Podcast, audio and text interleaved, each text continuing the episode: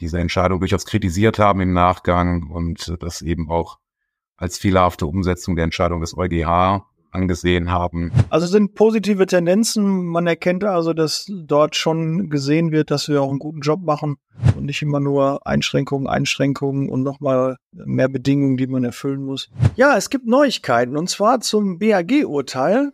Das vollständig abgese die vollständig abgesetzte Begründung ist jetzt erschienen und äh, ja, da muss sie natürlich äh, Dr. Alexander Bissels wieder vors Mikro und vor die Kamera bitten, weil ähm, da hat es kleine Änderungen, kleine andere Interpretation gegeben und ähm, ja, jetzt ist so die rechtliche Begründung äh, richtig da und deshalb freue ich mich sehr, dass äh, Alex wieder dabei ist, dass du wieder dabei bist und äh, ja. Lust auf Karriere, ohne dich zu verbiegen? Im ALG-Netzwerk ist jeder so, wie er ist und tut das, was er am besten kann. 1977 gegründet, sind wir mittlerweile an 120 Standorten tätig und wir würden uns echt freuen, dich kennenzulernen wann kam denn überhaupt dieses äh, Urteil, diese Begründung denn raus? Ja, hallo Daniel, ich freue mich auch wieder bei dir im Podcast zu sein, dass wir nochmal das BAG-Urteil aufgreifen. Ist jetzt ja an sich nicht mehr neu. Wir reden von der Entscheidung vom 31.05.2023, in dem das BAG jetzt zunächst einmal festgestellt hat, dass man durch die Tarifverträge der Zeitarbeit konkret IGZ und Verdi geschlossenen Tarifvertrag wirksam vom Gleichstellungsgrundsatz abweichen kann. Das konnte man an Ende Mai schon der Pressemitteilung entnehmen und nunmehr, wie du gerade sagtest, liegen die vollständig abgesetzten Urteilsgründe vor. Die werden also im Nachgang zu der Entscheidungsverkündung ähm, verfasst von dem Zweifelberichterstatter im äh, Gremium und diese sind jetzt vor einigen Tagen publiziert worden. Und ähm, die Begründung ist insoweit ganz interessant, vom Ergebnis her weniger spannend, weil die Bombe ist ja in Anführungsstrichen im positiven Sinne schon geplatzt Ende Mai. Das heißt, in rechtlicher Hinsicht war die Luft jetzt raus, aber wenn man sich die Entscheidungsgründe nochmal genauer anschaut, gibt es da den ein oder anderen Stenker, der sicherlich äh, ja nochmal bestätigend das aufgreift, was das BRG ja schon äh, gesagt hat. Ähm, da können wir gleich nochmal im Einzelnen draufschauen, weil es dann doch den einen oder anderen Seitenhieb auch auf diejenigen beinhaltet, die ja andere Entscheidungen erwartet oder gar erhofft haben. Da geht es wahrscheinlich um den Herrn Deubler. Ne? Aber äh, wer, wer macht denn überhaupt diese Begründung? Du hast gerade schon mal, wie, wie setzt sich das zusammen? Vielleicht hol doch mal den einen oder anderen äh, Hörer und Zuschauer mal ab, weil das ja, wir, wir kennen das ja gar nicht so. Ich dachte, ein Urteil ist ein Urteil und jetzt kommt so eine Begründung und aber die wird auch nochmal mit Spannung dann erwartet, weil da sich auch noch was verändern kann oder? Ja, du hast jetzt zwei, zwei Fragen gestellt. Zum einen, ähm, reden wir jetzt ja von einer Entscheidung des Bundesarbeitsgerichtes. Das ist ein, ein Spruchkörper, also kein Einzelrichter, sondern ähm, der Senat, der über eine solche Angelegenheit befindet, besteht aus fünf Richtern. Das sind drei Berufsrichter, also Berufsjuristen in Anführungsstrichen und zwei ähm, ehrenamtlichen Richtern, die dann von der Arbeitgeber- beziehungsweise Arbeitnehmerseite benannt beziehungsweise gewählt werden. Ähm, und es ist dann ein Kollektivgremium, das dann eben Mehrheitsentscheidungen trifft. Ne? Also dass dann auch die Ehrenamtlichen eine eigene Stimme haben und dann eben über das Ergebnis der mündlichen Verhandlung dann diskutiert und dann eben ein, ein Urteil gefällt wird durch Mehrheitsentscheid. Ähm, wobei ich. Bei fünf ist natürlich auch wahrscheinlich eine gute Zahl. Da kann man dann nicht, da muss man ja entweder 3-2 oder 4-1 oder 5-0 oder. Ja, kriegst auf jeden Fall, kriegst auf jeden Fall eine Mehrheitsentscheidung hin. Ne? Also wir brauchen da kein Quo, sondern ja. eine Mehrheitsentscheidung ist ausreichend, wobei ich ja nie hinter den, hinter die Kulissen blicken kann. Es gibt ja sowas wie das, äh, das ist ja alles Verschwiegenheit unterworfen, Richtergeheimnis, also man keinen Einblick in die entsprechenden Beratungen und Abstimmungen, sondern das wird natürlich dann diskret gemacht, so dass ich gar nicht sagen kann, ob das dann über eine 5-0-Entscheidung ist oder ob es da auch mal Gegenstimmen gibt seitens der Ehrenamtlichen, wird es sicherlich bei der Praxis auch, aber ich gehe mal davon aus, dass das eher Konsens geprägt ist. Aber du sagtest gerade, ähm, was kann sich aus den Entscheidungsgründungen, äh, Begründung, aus der Entscheidungsbegründung noch Abweichendes ergeben? Abweichendes an sich nichts, aber es können doch ein, die, es kann doch die ein oder andere bestätigende oder bekräftigende Aussage dem entnommen werden, die sich dann schon der Pressemitteilung, was der Pressemitteilung ergeben hat. Insbesondere, wie du gerade schon sagst, ob das jetzt Herrn Däubler persönlich betrifft, das würde ich jetzt gar nicht so sagen, aber es gibt ja den ein oder anderen Vertreter dieser Richtung, die diese Entscheidung durchaus kritisiert haben im Nachgang und das eben auch als fehlerhafte Umsetzung der Entscheidung des EuGH angesehen haben. Und es kommt eben in der Entscheidung ganz klar zum Vorschein, dass das Bundesarbeitsgericht da doch sehr, sich sehr deutlich positioniert. Ich, wenn ich mal zitieren darf, Ähm, dort geht es dann eben um Dumpinglöhne, die ja auch immer noch der Zeitarbeit meines Erachtens völlig ohne Grund zugeschrieben werden. Dort heißt es, durch die hohen Anforderungen, die die Rechtsprechung an die Tariffähigkeit einer Arbeitnehmervereinigung, also an eine Gewerkschaft, stellt, ist jedenfalls seit dem CGC-Beschluss des BAG außerdem ein Missbrauch der Abweichung vom Gleichstellungsgrundsatz durch Tarifvertrag mit Hilfe Arbeitnehmernaher Arbeitnehmervereinigung praktisch ausgeschlossen. Die Verleiher sind vielmehr für Abweichungen vom Gleichstellungsgrundsatz auf DGB-Gewerkschaften wie Verdi angewiesen. Jetzt kommt das eigentlich Spann äh, das, das Spannende. Insoweit ist es überholt, wenn Herr Ulber, das ist auch ein ja, arbeitnehmerfreundlicher Vertreter, weiterhin von ausschließlich dem Lohndumping dienende Dumping-Tarifverträge der Leier Verleihbranche spricht. Also anscheinend wird in aktuellen Publikationen immer wieder von Dumpinglöhne in der Zeitarbeit von Dumpinglohntarifverträgen besprochen.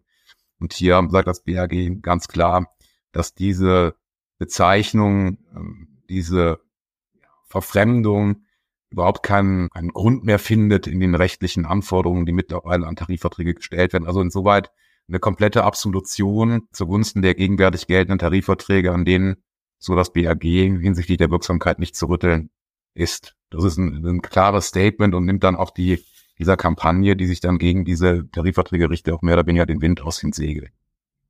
Also soweit eindeutiges Statement und Bekenntnis auch für die Wirksamkeit der Tarifverträge der Zeitarbeit. Also ich habe mich sehr gefreut, als ich das gelesen habe, auch mit diesem deutlichen Statement und ähm, die Kritik insoweit zurückweisen, dass es sich um Dumpinglohntarifverträge Verträge handelt. Das wissen wir ja beide, es ist ja auch nicht mehr so. Klar, das war mal anders, aber mittlerweile sprechen wir von einem sehr ordentlichen Entgeltgefüge in der Zeitarbeit, was dann eben vom BAG auch ja fast schon löblich erwähnt wird, muss man sagen. Du hast es richtig drauf im Vertrieb. Du hast Bock, Teil etwas Großen zu werden. Dann sollen wir uns auf jeden Fall kennenlernen, denn ich suche Unterstützung für mein Team und wir können gemeinsam ein tolles Zeitarbeitsunternehmen aufbauen. Wenn du Bock darauf hast, melde dich gerne. Unterhalb des Videos findest du den Link. Bis gleich. Ciao. Also sind positive Tendenzen. Man erkennt also, dass dort schon gesehen wird, dass wir auch einen guten Job machen und dass äh, die Kritik vielleicht ähm, auch unbegründet war und äh, man so den ja wirklich auch den, wie du schon so sagst, so den Wind aus den Segeln nimmt, um weitere Kampagnen, die da kommen könnten, den einfach mal zu sagen, mal zu, das macht keinen Sinn, weil wir das klar so sehen und auch klar äh, klare Meinung dazu haben und äh, das einfach nochmal äh, zu anzuzweifeln, man macht keinen Sinn. Ne? Das ist so, glaube ich, das, das, was man daraus dann lesen kann. Ne? Äh, genau, das, das dürfte wohl auch. So, wenn die Freundin mit dir Schluss macht und sagt, übrigens, ich lösche auch deine Nummer und du brauchst dann nicht mehr anrufen. Ne? Hat man nochmal so ein bisschen. Verdeutlicht sozusagen dasjenige, was man sagen möchte. Ne? Dass, dass das eben, äh, wie du schon sagtest, keinen Sinn hat, da jetzt irgendwie noch dran rumzudeuteln. Ähm, und auch in einer zweiten Hinsicht war das, äh, war die Entscheidung ja. ganz spannend. Wenn ich da nochmal kurz etwas dogmatischer in Anführungsstrichen einsteigen kann. Es ging ja, ja, das Verfahren lief ja unter dem Topic Gesamtschutzverfahren. Also der EuGH verlangt, dass man bei einer Abweichung vom Gleichstellungsgrundsatz gewisse Ausgleichsvorteile äh, vorsieht, die eine, eine Abweichung vom Gleichstellungsgrundsatz in Anführungsstrichen kompensieren kann. Und hier hat das Bundesarbeitsgericht in der Tat gesagt, dass die Zahlung der Vergütung in überlassungsfreien, Stich, also sprich verleihfreien Zeiten ein hinreichender Ausgleichsvorteil sein kann. Das, oder ist zumindest. So, mhm. wir wissen alle, Garantielohnprinzip gilt. Ähm, wenn der Personaldienstleister den Zeitarbeitnehmer nicht einsetzen kann, zahlt er trotzdem das Entgelt, hat er zu zahlen. Da geht kein Weg dran vorbei. Das ist im Tarifvertrag vorgesehen und das kann auch nicht abbedungen werden zulasten des Zeitarbeitnehmers. Ja. Das hat das BAG eben als hinreichend angesehen. Ähm, auch das war nicht ganz unstreitig, ob das insbesondere befristeten Arbeitsverhältnissen gilt, die ja auf den Einsatz bezogen befristet geschlossen werden. Also es, es gibt ja durchaus Konstellationen und auch Überlassungsmodelle, wo Zeitarbeitnehmer ähm, einen befristeten Arbeitsvertrag erhalten, der eben genau von der Dauer auf den vorgeblichen Einsatz dann befristet wird. Und da wurde darüber diskutiert, ähm, ob das dann eben ein hinreichenden Ausgleichsvorteil sein könnte, denn so wurde behauptet, da kann es ja eigentlich gar nicht zu verleihfreien Zeiten kommen. Denn das ist ja gerade so ausgerichtet, das Arbeitsverhältnis, dass es da synchronisiert wird auf den mhm. Einsatz, den man dann geplant hat, sodass eben verleihfreie Zeiten ausgeschlossen sind. Und auch hier sagt das Bundesarbeitsgericht, auch in diesem Fall kann es immer noch zu äh, unvorhergesehenen Arbeitsausfällen, sprich überlassungsfreien Zeiten kommen, nämlich wenn der, ähm, wenn der Endleiher plötzlich und unerwartet dann den Einsatz beendet. Und ähm, das kann er ja möglicherweise nach Maßgabe der, der Vertrag. Äh, passiert auch, ja. Passiert also auch, ne? Äh, also ich habe schon von Ding gehört, das passiert. Ja, das kenne ich auch, dass man dann nicht zufrieden ist oder wie auch immer und dann ist dann der Zeitarbeitnehmer dann relativ schnell abgemeldet, wenn man das mal untechnisch ähm, so in den Raum wirft. Und dann sagt das BAG, ja, selbst wenn es Einsatz befristet ist und der Kunde da nicht zufrieden ist, dann kurzfristig abmeldet, hat dann der Personaldienstleister natürlich ein Thema. Er kann möglicherweise den Zeitarbeitnehmer nicht fristlos freisetzen, weil das kurzfristige Abmeldung durch den Kunden berechtigt natürlich nicht das Arbeitsverhältnis dann fristlos zu kündigen, sodass er sagt, sodass das Bundesarbeitsgericht sagt, ja, in solchen Fällen kann es auch zu überlassungsfreien Zeiten kommen im synchronisierten Arbeitsverhältnis. Und dafür muss der äh, Personaldienstleister auch Geld in die Hand nehmen und dem Zeitarbeitnehmer sein, seine zugesagte Vergütung ähm, zahlen. Ähm, und das sei eben ebenfalls ausreichend, diesen Konstellationen. Also kurz gesprochen, es gab ein gewisses Fragezeichen aus der Pressemitteilung, ob man auch bei derart synchronisierten Arbeitsverhältnissen, ob man das eben auch als hinreichend ansieht, wenn dann ähm, das Entgelt gezahlt wird, weil in der Tat die Wahrscheinlichkeit, dass es da zu überlassungsfreien Zeiten kommt, zwar abstrakt besteht, aber in der Praxis relativ gering ist. Aber auch hier gibt das Bundesarbeitsgericht nach meinem Verständnis in Warnung und sagt, es gibt immer wieder Konstellationen, wo es auch überlassungsfreie Zeiten geben kann und das sei eben ausreichend, ähm, dass da der Personaldienstleister verpflichtet ist, zwingend verpflichtet ist, auch in diesen Ausnahmesituationen das Entgelt vorzuzahlen. Das sei hinreichend, um den Gesamtschutz zu gewähren und insoweit auch in diesen Konstellationen Entwarnung und grünes Licht, sodass man eben auch weiterhin meines Erachtens diese einsatzsynchronisierten Arbeitsverhältnisse abschließen kann, ohne befürchten zu müssen, dass man dann nicht wirksam vom Gleichstellungsgrundsatz abweichen kann. Oh, das sind doch wirklich äh, positive Dinge, positive Tendenzen. Das ist doch wirklich schön, ähm, mal ne, was, was Positives dazu vermelden und nicht immer nur Einschränkungen, Einschränkungen und nochmal mehr Bedingungen, die man erfüllen muss. Ja, in, in, in, in, der Tat ist mir, ist mir dann doch so ein bisschen das Herz aufgegangen. Also nachdem man ja die Pressemitteilung schon dem positiven Ergebnis dann Ende Mai zur Kenntnis genommen hat, aber jetzt die, die vollständigen Gründe abzu, äh, vollständig abgesetzten Gründe zu lesen. Also das ging dann schon runter wie Öl, muss man sagen, weil das dann doch ein sehr eindeutiges Bekenntnis zu den Tarifverträgen der Zeitarbeit, jetzt hier zwischen IGZ und Verdi insbesondere, aber das gilt natürlich auch für die anderen Gewerkschaften und für den BAP. Aber das ist schon ein schönes Urteil, muss man sagen. Das sicherlich auch dann Aufmerksamkeit verdient, nicht nur wegen der, wegen des Ergebnisses, sondern auch wegen der doch sehr deutlichen und meines Erachtens nicht mehr interpretierbaren Begründung und auch eben, wie du schon sagtest, an die entsprechenden ähm, Vertreter, die möglicherweise dann daran deuteln und vielleicht nochmal versuchen, an den EuGH heranzutreten, um dann eine neuerliche Vorlage zu erwirken, um ja die Falschheit dieses Urteils nochmal herauszustellen, herauszuarbeiten. Wenn gleich auch das noch, noch mal, noch mal ganz kurz, lieber Daniel, das, das nochmal sagen, das ist keineswegs ausgeschlossen, denn ähm, es ist durchaus möglich, dass sich ja wieder Klagen von Zeitarbeitnehmern einstellen werden. Also da ist man ja wohl auch schon wieder aktiv auf die Suche gegangen. Zumindest war das die die Ankündigung, kurz nachdem die Pressemitteilung Ende Mai verkündet wurde. Und ähm, natürlich ist nicht ausgeschlossen, dass man dann irgendeinen Arbeitsrichter findet, äh, der dann eine andere Auffassung vertritt, als das BAG jetzt hier äh, vertreten hat. Und dass dann eben ein, ein Instanzgericht auch den EuGH nochmals anruft. Das ist nicht ausgeschlossen. Ne? Also ich gehe mal davon aus, wenn okay. das nochmal zum BAG gespült wird, dann wird das keine Chance haben, aber dann die Instanzgerichte sind aufgrund der richterlichen Unabhängigkeit da frei und können den EuGH anrufen, wenngleich ich die Wahrscheinlichkeit nicht als überbordend ansehe, aber dass das nochmal irgendwo hochschwappt, hochploppt, das ist nicht ausgeschlossen. Und das wäre auch jetzt so ein bisschen so meine Frage jetzt gewesen, wie, wie ist denn, was, was steht denn jetzt noch an, an Dingen aus? Was erwartet denn noch die Zeitarbeit? Worauf müssen wir, wenn es uns noch ähm, mit irgendwelchen Urteilen oder irgendwelchen Verfahren, die noch jetzt gerade in der Schwebe sind, mit was muss man so beschäftigen? Ja, also es ist, es ist nicht mehr viel anhängig. Ne? Natürlich gibt's noch gewisse Verfahren, aber eigentlich hat das, war das. Anhängig, das ist das Wort, was mich gesucht hat. Eigentlich. Anhängig, anhängig. Nein, also das, das, das letzte Jahr, also das Jahr, zu, das Laufen und das Vorjahr, das war schon durchaus ein gutes Jahr aus Sicht der Zeitarbeitsbranche, wenn man dann Richtung Rechtsprechung äh, lugt, also insbesondere Richtung BAG, die Überlassungshöchstdauer, die Verlängerung auf bis zu 48 Monate durch Tarifvertrag wurde abgenickt.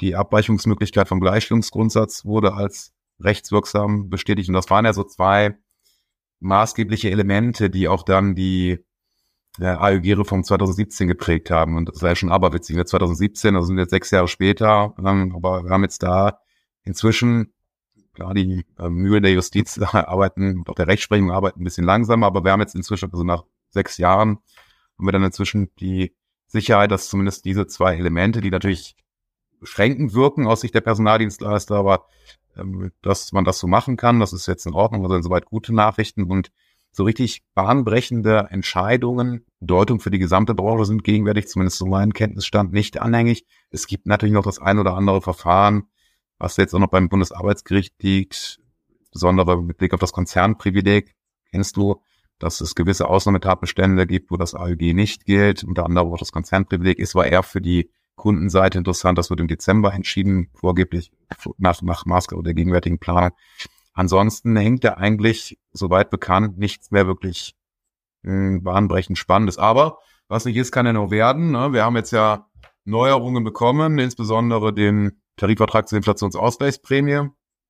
Da haben in gewissen äh, Branchen, unter anderem Metall und Elektro, da kann es natürlich sein, dass es dort spannende Rechtsfragen gibt, die dann auch äh, für die Gerichte getragen werden, weil der Tarifvertrag, wenn es mal, wenn man es mal vorsichtig formulieren möchte, durchaus interpretativ oder zumindest auslegungsfähig ist. Also das kann durchaus sein, dass sich da nochmal der ein oder andere Streit entspinnt, aber das, da wäre ich erstmal gelassen und mal abwarten. Also es haben ja auch alle geschrien bei den mhm. Branchenzuschlägen, es sei alles so schlimm und interpretativ und da hat es auch mal eine Handvoll Entscheidungen gegeben. Also ähm, da kann man, glaube ich, den ganzen sehr gelassen entgegensehen. Auch dazu hatten wir ja einen Podcast gemacht, auch da könnt ihr gerne nochmal ähm, reinhören. Einfach nochmal ähm, bei der Google-Suche oder Podcast-Suche oder bei YouTube ähm, das eingeben, dann werdet ihr auch unseren äh, Podcast finden oder einfach mal dem Kanal folgen, abonnieren und dann mal bei den letzten Videos schauen. Da haben ja einige mittlerweile Alex aufgenommen.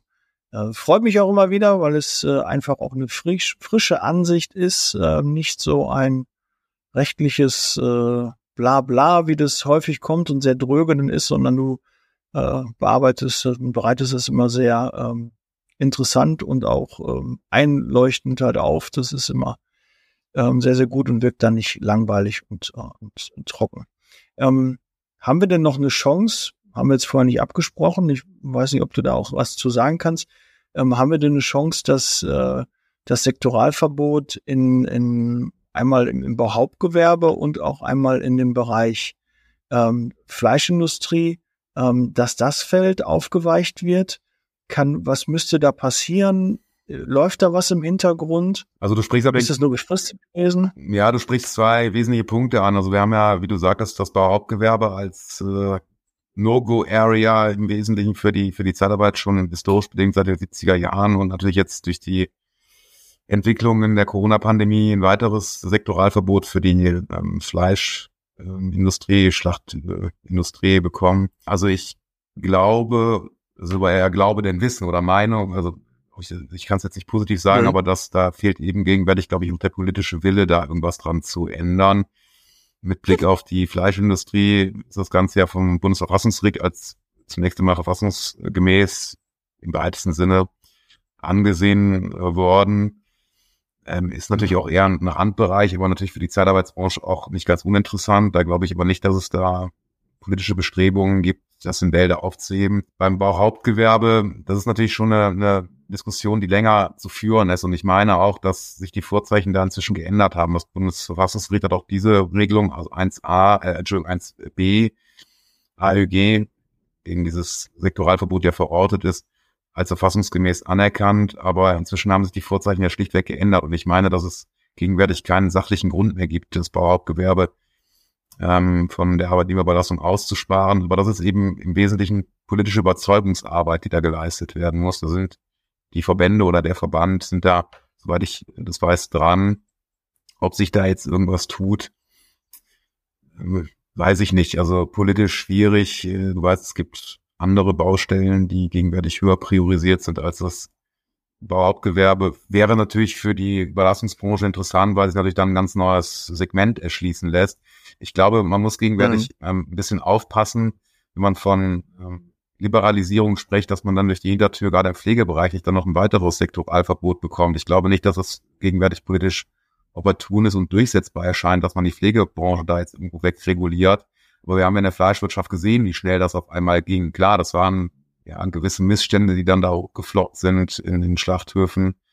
Ähm, mit der Pflege, da nagen wir uns ja auch schon äh, dran, reiben wir uns ja auch schon Jahre dran an und das kommt zu keiner Regulation, aber auch zu keiner Besserung im Wesentlichen des Zustands in der Pflege.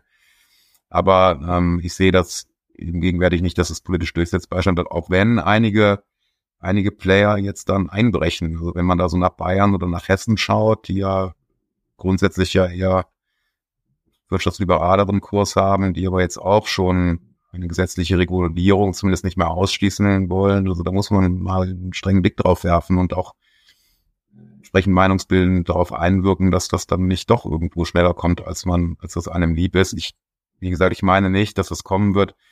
Möglicherweise wird das aber ja. wirtschaftlich ähm, reguliert, dass es also unattraktiv wird und da braucht man dann eben kein formelles Gesetz zu, also keine Änderung des AÖG, sondern da geht es dann um Kostenerstattung, die dann äh, im Bereich der Krankenversicherung eine Rolle spielt, dass das dann eben reglementiert und begrenzt wird, ohne dass man da ein formelles Gesetz benötigt. Das kann durchaus sein, dass die da versuchen, das so durch die Hintertür einzuschränken. Ja, wir werden es begleiten, wir werden es beobachten, ein kritisches Auge drauf werfen und gucken, ähm, dass wir den Verband auch immer wieder ansprechen, dass er ähm, ja da auch aktiv wird. Jetzt ja mit demnächst ja nicht nur 3000 Mitgliedsunternehmen, sondern dann über 6000 Mitgliedsunternehmen. Da haben wir doch, glaube ich, mal eine ordentliche Stimmkraft und äh, da drücken wir allen Beteiligten äh, ganz doll die Daumen, dass sie da ihre Sachen auch äh, ja, gut durchgesetzt bekommen und für die Zeitarbeit immer ein glückliches Händchen haben. Da bin ich, gehe ich aber auch von aus. Bin sehr zuversichtlich, da sind gute Protagonisten am am Werk, am Steuer und auch zukünftig. Deshalb äh, bin ich da frohen Mutes, dass das äh, gut wird. Ja, Alex, haben wir noch den Gast, du weißt, gehört das letzte Wort. Was äh, haben wir noch vergessen? Was sollen wir noch erwähnen? Wie kann man dich erreichen? Ja, erreichen, man findet mich natürlich im Internet. Also das, wenn man mich erreichen möchte, bekommt man mich auch. Ich sitze ja nicht im stillen Kämmerlein und versteckt mich da. Also insoweit gerne anrufen. Aber Kleiner Hinweis, äh, noch ein frisches Thema, was wir ja am Anfang nächster Woche noch auf der Agenda haben zum Thema Kündigung. Ähm, ja. Wie kündigt man, was berechtigt zur Kündigung? Ähm, wird sicherlich auch ein spannender Beitrag, äh, ein spannendes Thema für die Praxis, über das wir dann Anfang nächster Woche sprechen. Darauf freue ich mich natürlich. Und ähm, ansonsten zu dieser, zum hiesigen Thema haben wir, glaube ich, jetzt alles umfänglich erörtert. Das können wir dann entsprechend gerne auch schließen. Ja, Vielen Dank für deine Expertise da.